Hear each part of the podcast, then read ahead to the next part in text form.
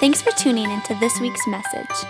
For more resources and information about Cedar Valley, please visit cvchurch.org.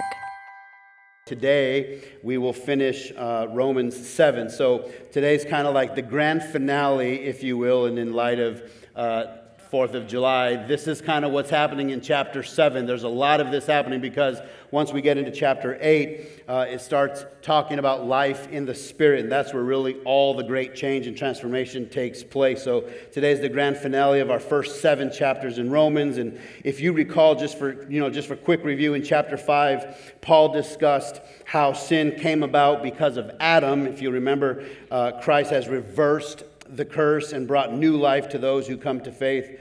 In Romans 6, Paul discussed how sin is defeated in the life of a believer and uh, really saying sin is no longer in charge. Now Christ is in charge. And so today we get to Romans chapter 7. So, uh, as is accustomed to us here at Cedar Valley, I'm going to ask you to rise as we read our primary text. If you're new to our church, this will be the only time we stand up as uh, during the message. It's just our way of acknowledging this is God's holy word, and uh, we stand up in reverence. Um, so, also, if you don't have a Bible and you'd want a Bible, you don't need to go out and purchase one. We've purchased them for you right out on our tabletops, right when you exit the auditorium. There are Bibles there. Feel free to grab a Bible. It's yours, it's a gift from our church to you. Just be sure to grab the right translation. There are some in English and some in Spanish. So we're going to read today out of the book of Romans, chapter 7, and we're just going to read chap- uh, verse 20 uh, and 21. It says this But if I do, actually, let's, let's back up. Let's go to 19. Let's start with 19. 19. I want to do what is good, but I don't. I don't want to do what is wrong, but I do it anyway. But if I do what I don't want to do, I am not really the one doing wrong. It is sin living in me that does it. 21. I have discovered this principle of life that when I want to do what is right, I inevitably do what is wrong. We're going to pray and then immediately watch uh, a video on the screen. Let's pray. Father, thank you for being in this room our time in worship this morning as we lifted our hands and sang our songs.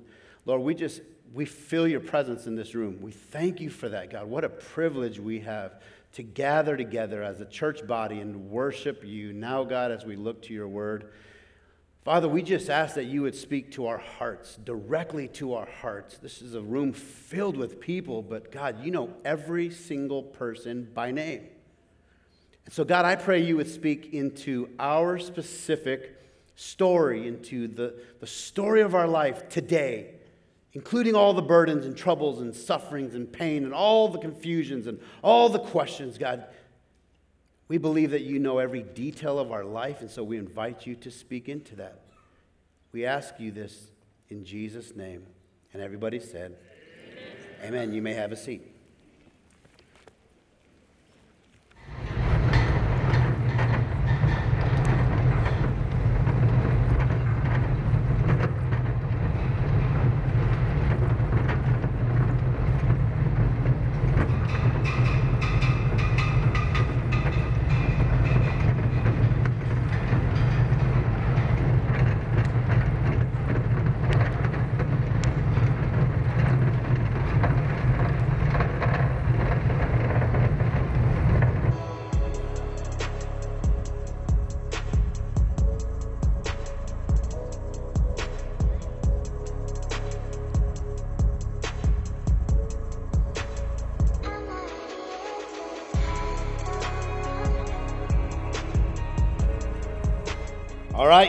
Thrill seekers, let's talk about that climb.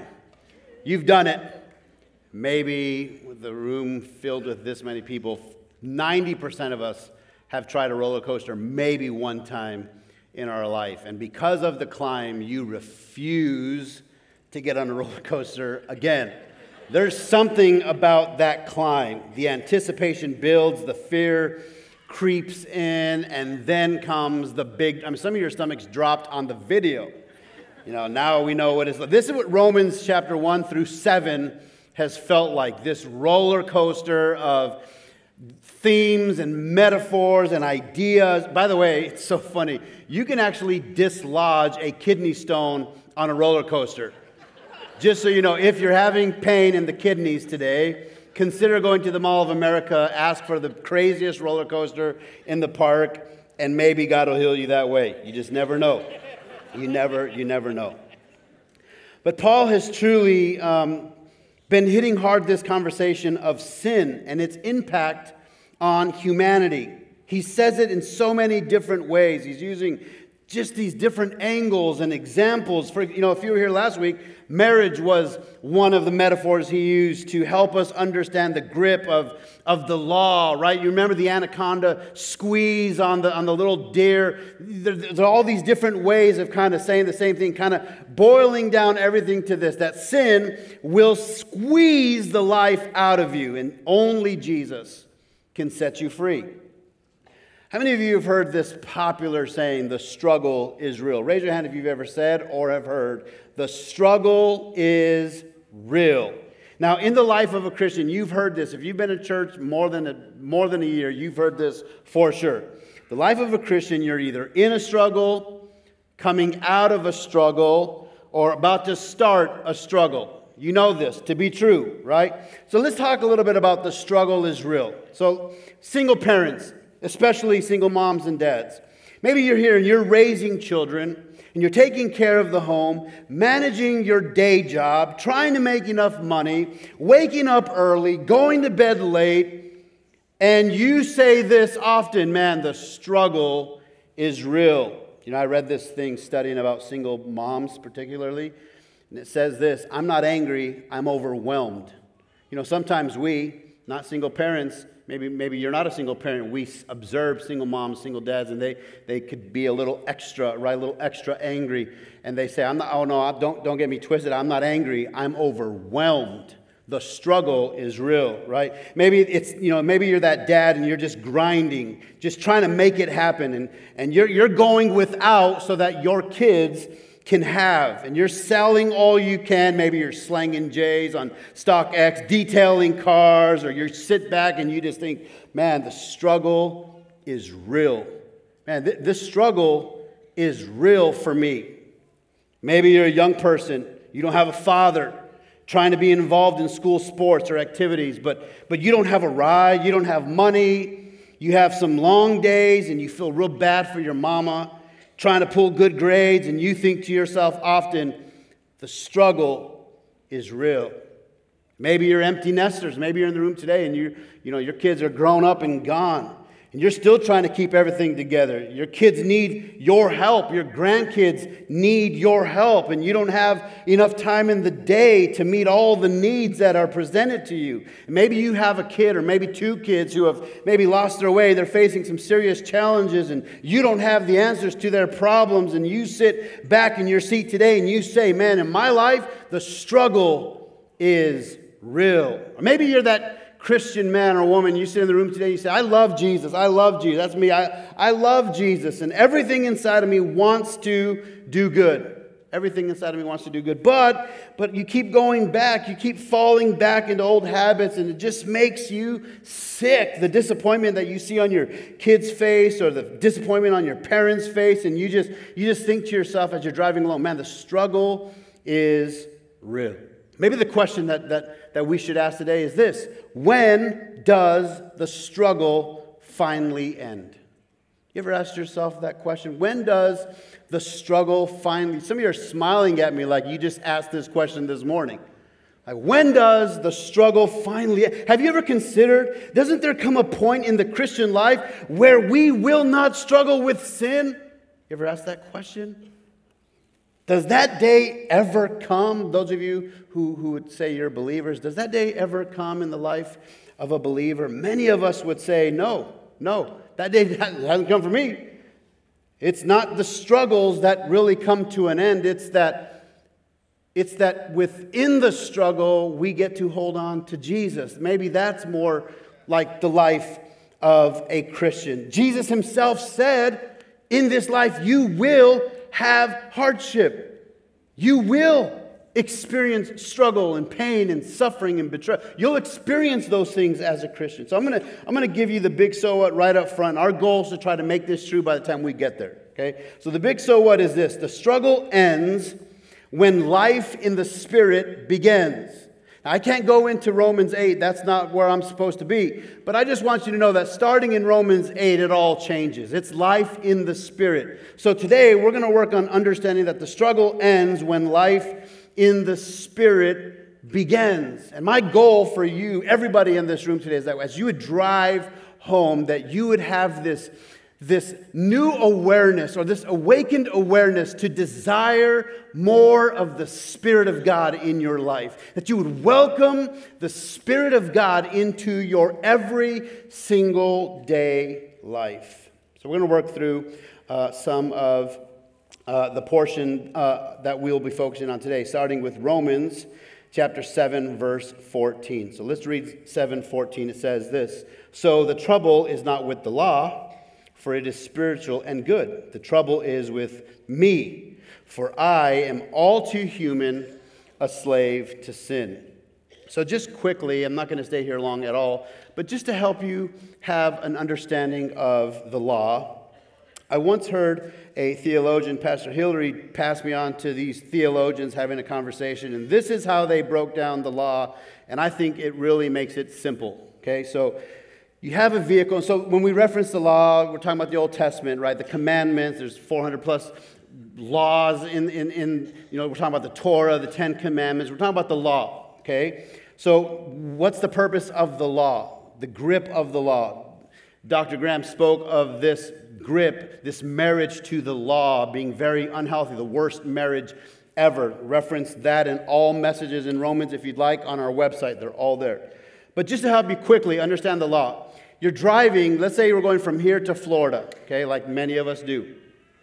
And along the way, you experience a blowout. Okay, now you're driving and you've got a blowout tire, right? So you pull to the side of the road, and thankfully you have a spare tire in the back of your car, and you take the spare tire off, you take the tire that's been blown out, you replace them, you put the spare tire on. Now, nobody would, would, would think, I'm going to drive from this point all the way to my destination with the spare tire, because the spare tire was never meant to get you to that destination. It's not capable of doing that, right? It looks weird, it looks funny, but it is, isn't, it isn't built to, to take you that far. It's actually intended to take you to the shop. Put the spare on, go to your phone, find the shop, get your, get your, your, your tire fixed, buy a new tire, and, then, and then that'll take you. So the law is like the spare tire. When the fall happened, the blowout, God brought the law. The law was intended to get you to Jesus. The law was meant to take you from the fall of men, from, from the sin of Adam, to, to Jesus. And then Jesus was the fulfillment of the law. Now, Jesus will take us to our destination, right? So that's a good way of thinking about the law. Now, now Paul is also saying the trouble is with me. And so, so I kind of like this because I know that Paul has written several books in the New Testament. I, I think Paul's the greatest missionary to ever do it. I think, you know, um, it's actually very critical for believers um, to live on the right side of re- reality. Here I see Paul admitting that he is a man and that his flesh can really be a danger zone. I wonder if you have the, I wonder if you could, could get to a place where you would say, oh, yeah, me and my flesh is absolutely a danger zone. Like, are you aware that apart from the Spirit of God, you yourself would also really struggle, that it would be a danger zone for you? So there's so much debate over this chapter, which is why Neil gave this chapter to me, because who's going to break down the, like, you, you know, next week it's the easy portion, and, and that's why it was given somewhere else. But this is, this is, this is the, maybe the most controversial portion. So Romans is like the book of the Bible, right? Like it's, it's like the star of the show. But this chapter is like there's so much confusion and debate. So, regardless of where you land, there's great support for that, okay? Don't take my word for it. You need to go and you need to read and you need to kind of figure out where you stand on some of this stuff. But here's what I think there, there's, there's a lot of debate. And mostly think, the, the debate is well, is Paul writing this as like Paul right now in person, like this is his life right now as a believer, like these are his struggles as a believer? Or is Paul kind of writing this like this is Paul without Jesus kind of thing? Or is he writing this on behalf of Israel and their roller coaster life that they live? Like who, who's Paul? Who is he writing to? Is he writing about himself? Is, is this a song that Paul wrote for himself to sing? Or is this him talking about his former self? And you need to go and do all of that. But I will say this that I think I, I agree with. I agree with like a lot of what I, I read. Um, but here's what I know that's true for myself that the grip of sin can only be overcome with the power of the Spirit. I don't have the power within myself to overcome sin. Only through the Spirit of God can I overcome that. But, the, but the, maybe the more important thing here is that if you take Jesus out of me, if you take the Spirit out of me, I am an evil, evil man and I will give in to the evil desires that are within me. You know, we've experienced some, some, some great pain in our life. We, we've been on the receiving end of some, some serious uh, impact. If, so, if you take the Spirit out of me, then vengeance is mine. And I would probably sit in a prison cell for the rest of my life. Because there's a few things and a few people that have done things to me that wouldn't be living today if you took the Spirit of God out of me. But because the Spirit of God is in me and the Spirit of God is in you, we trust that the Bible says, Vengeance is mine. Therefore, I don't take matters into my own hands. I trust the living God. I trust my situation into his very capable hands. So I sit back and I let God be the God of justice and I let vengeance be his and I let him take care of it. You see, you see, there's a war within me. I'm just, I know I'm preaching today, but you can judge me all you want. I'm just saying, there's a war within me to be holy and to be human. And you take the Spirit of God out of me, and I'm telling you, I go human all day long. All day long. I need the Spirit of God within me. And I like that Paul is actually talking in this way. It resonates with me. Let me read to you Romans 7 15 through 20. I got it here on the screen. I want us to just kind of read it together. I just want to see how this resonates with you. Let me, let, you, why don't you read it with me? Ready? Go. I don't really understand myself for what I want to do, what is right, but I don't do it. Instead, I do what I hate. But if I know that what I am doing is wrong, this shows that I agree that the law is good. So I am not the one doing wrong, it is sin living in me that does it and I know that nothing good lives in me, that is, in my sinful nature. I want to do what is right, but I can't. I want to do what is good, but I don't. I don't want to do what is wrong, but I do it anyway. But if I do what I don't want to do, I am not really the one doing wrong. It is sin living in me that does it. Sounds like most of us when we're talking about our diet or fitness plan or financial plan. I mean, how many times have you been caught in that vicious cycle of pure disappointment and failure and not having it? I think about this. There's a lot of people who are not sitting in church today. They're just not sitting in church. As a matter of fact, they're not sitting in church anywhere because they've tried and tried and tried and tried, and every time they try, they fail and so they just chalk it up to say, I just couldn't do it. So I walk away so I don't have to feel and wrestle with guilt and shame.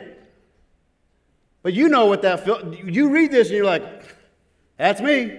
So it's hard for me to completely go with some who say Paul is writing this on behalf of his former self. Like he wasn't a believer. He's talking about himself before he was a believer because I'm like, well, that's not true because I'm a believer and I definitely feel like that. I mean, the moment I give up carbs, that's all I want carbs.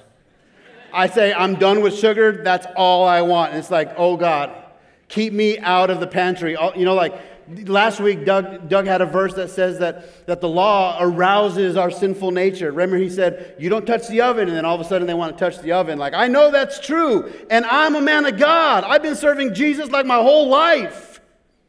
I mean, I had my bumps, believe me. I fell off the roller coaster a few times. But, like, I can't, I, can't, I just, I won't agree fully that Paul is just referencing his old self and none of this lives in him today, because it's true for me. And maybe because it's true for me in a room this size, what, there's what, 10,000 people in here? so maybe, I don't know, maybe half of you would say, I'll be honest, I struggle with sin too, and I love Jesus. I love Jesus. Yeah, maybe my temptation is not to get off that old country road and go to the adult store that's located in the middle of nowhere.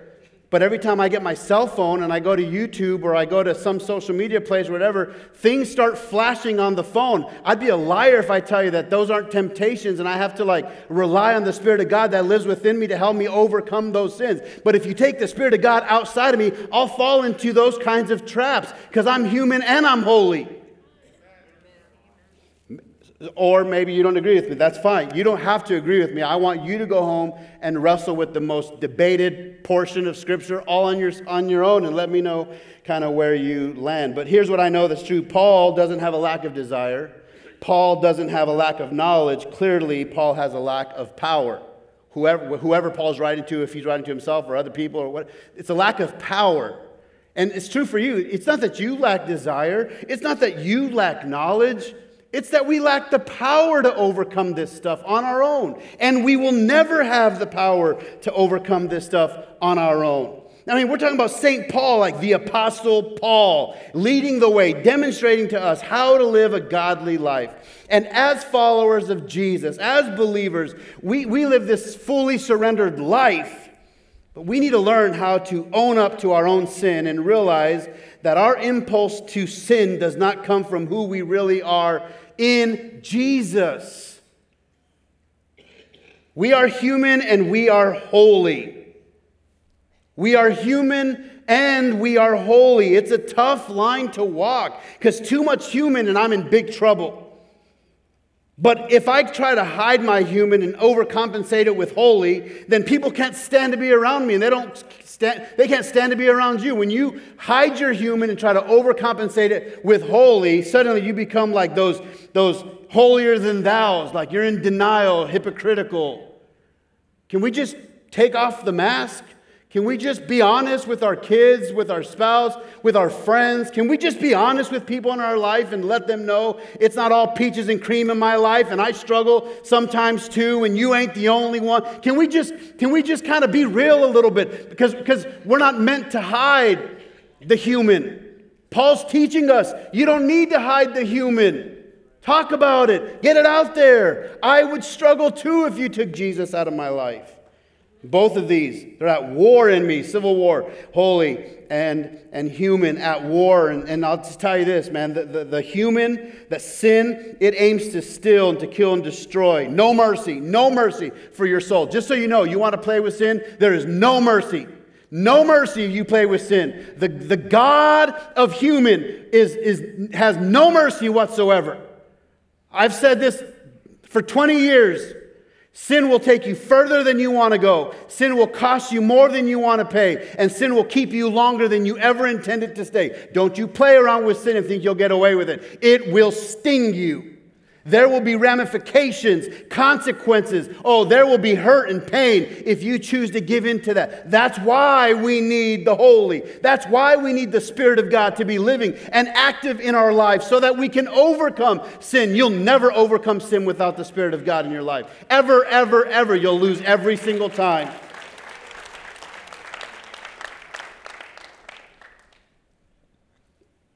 Romans 7:20 says, "But if I do what I want but if I do what I don't want to do, I am not really the one doing wrong. It is sin living in me that does it. Living in me, sin living in me. Maybe we, get, we need to get to the point where we are uncomfortable with sin living in me. Sin, you can't live in me. Sin, you cannot live in me. I'll battle you. I'll battle you. I'll fight you, but you cannot take residence in me. Romans 7:21 says, "I have discovered." I love the word discovered by the way because in, in the original language, this word discovered comes from like after searching to find or learning the hard way. So it could be said, I have learned this the hard way, that this principle of life, that when I want to do what is right, I inevitably do what is wrong. I've learned this the hard way, that when I want to do good, I don't. It's a lesson that maybe we've all learned. The struggle is real. The moment you say you're done with something, suddenly it becomes so tough. You ever experienced that? The moment you say, I'm done with that, I'm done with that today, is the last day, and then it becomes the greatest struggle of your life. You don't believe me? Give up bread. Tell me how it's going next Sunday. All of a sudden, that's all you want just a slice of bread. Can I just have a bite of bread? You won't chew it, you'll suck that thing dry of every piece of flour in it. I just want it.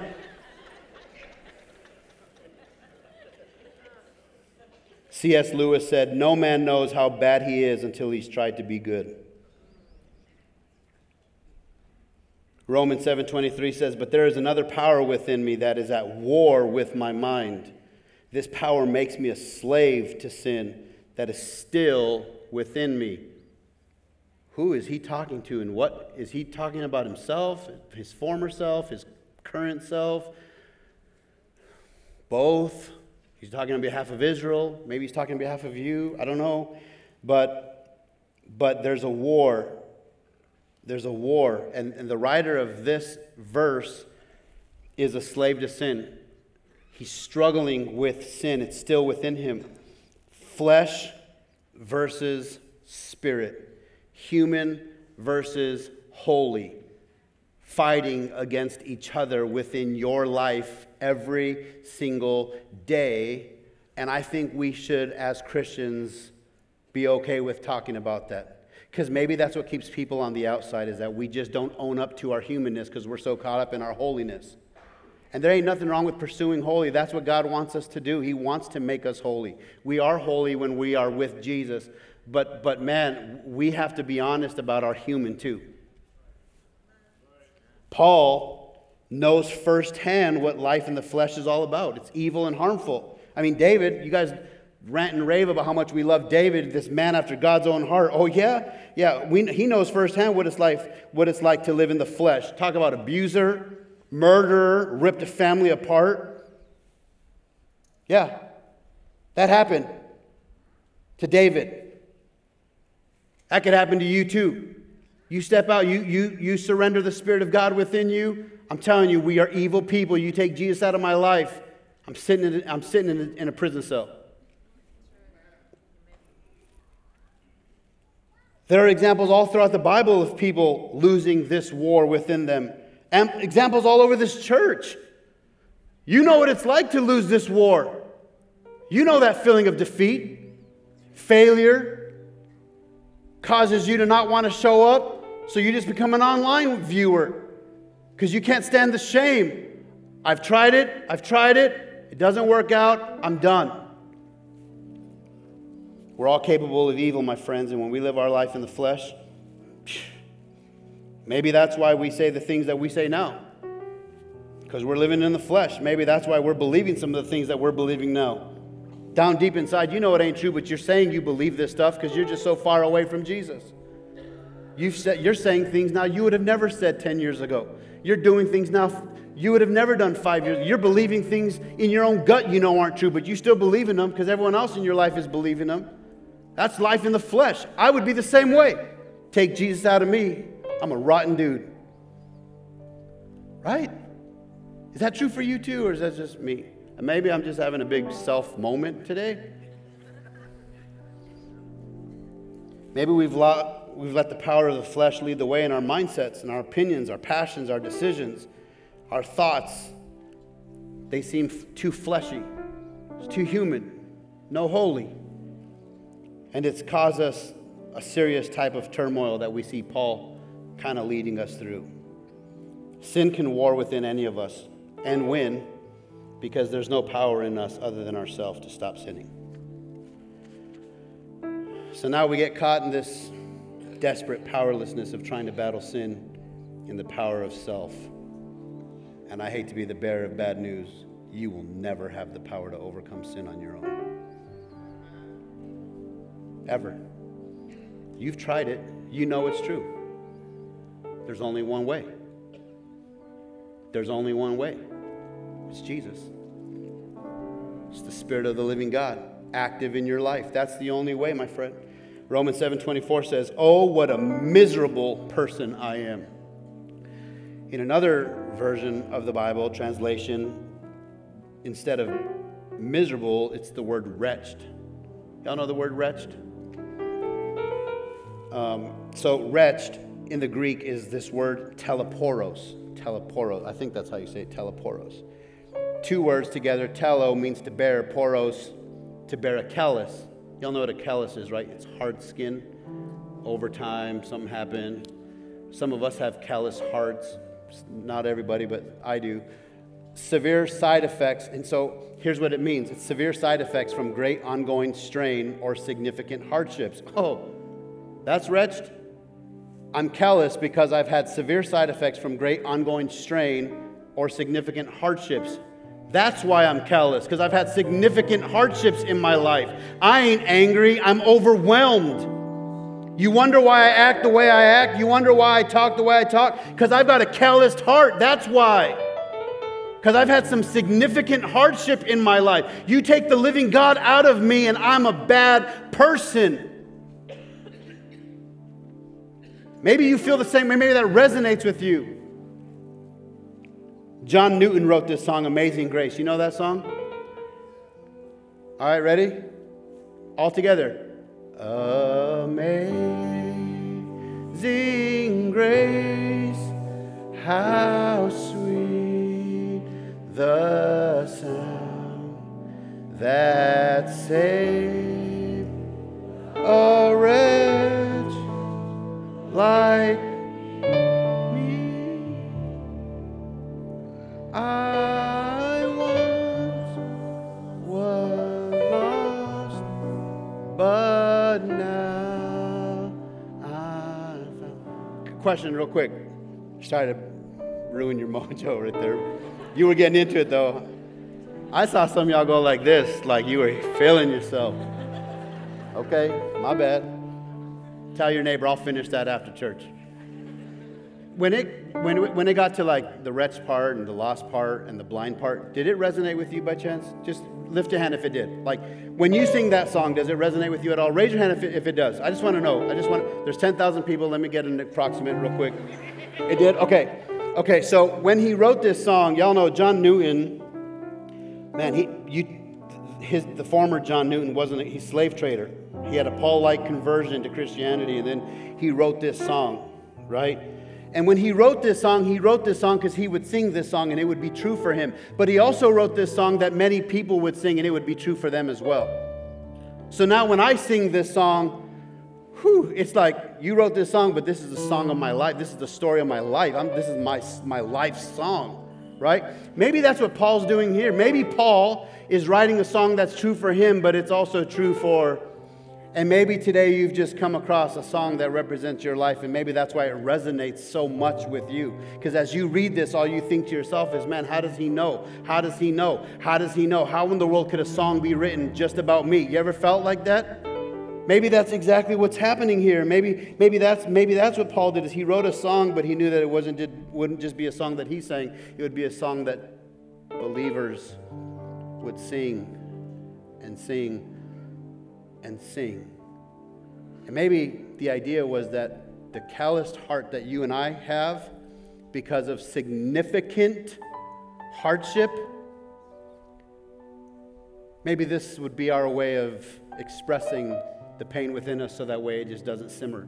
Because if it simmers too long, it comes out sideways. So the rest of 724 says, Who will free me from this life that is dominated by sin and death? Isn't that what we want? Don't we want freedom from a life dominated by sin? I don't want to be dominated by sin and by death. I want to be free of that. Isn't that what other people need? I mean, isn't that true for you? And isn't that true for the person sitting next to you? Wouldn't that be true for those who aren't even here? Isn't that true for the people you work with? Don't you think people just desire to be free from a life that is dominated with sin?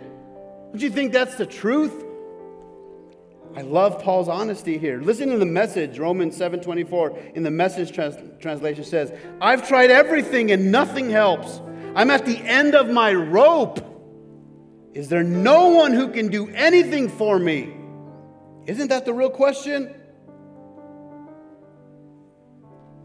It's crazy how God knows us so well. I love Paul's honesty. His struggle is real. My struggle is real. Your struggle is real. And I'm like most men. This Christian life is living in the struggle. The key is surrendering every single day. Like you've got to wake up every day and invite the Spirit of God to lead you every day. You can't do it. I'm telling you, if, if all you, if the only time you do Jesus is Sunday mornings, it'll never be enough. You'll run out of gas by Tuesday. It's got to be an everyday thing. I mean, I'm telling you, this is an everyday thing. Every day you got to wake up and say, Living God, I want you to live in me today. Be, be, be, the, be at the front, lead the way in all my decisions, all my conversations, all my choices, every, every transaction I do, every conversation I have, every DM that I read. Just, I need you, I need you, I need you, I need you, I need you, I need you today. I need you today. I need you today. I surrender today. I,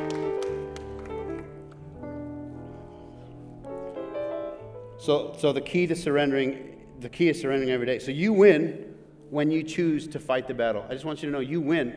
Just because you're in a battle doesn't mean you've lost. You win when you choose to fight the battle. The only time you lose is when you decide to stop fighting the battle.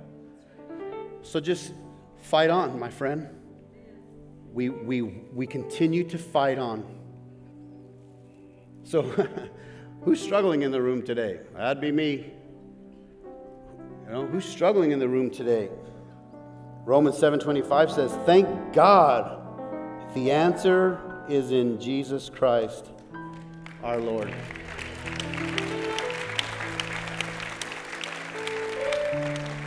So we go back to our big so what, which is the struggle ends when life in the spirit begins and I, it's not true.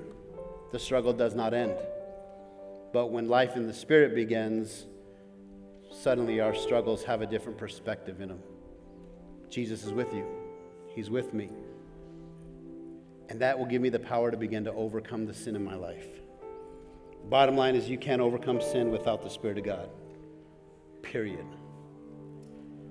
John 10:10 10, 10 says, "The thief comes to steal, kill, and destroy." You know that. You've heard that bunch. Steal, kill, destroy, no mercy. But I have come. I love this so much. I've come to give you life and life more abundantly.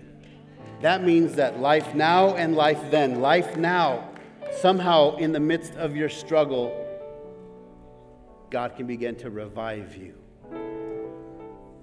And your hardened, calloused heart, because of real struggle, can somehow be made beautiful. Somehow, some way, it can become beautiful. But in your own strength, in your own intellect, in your own power, in your own understanding, you'll never have enough.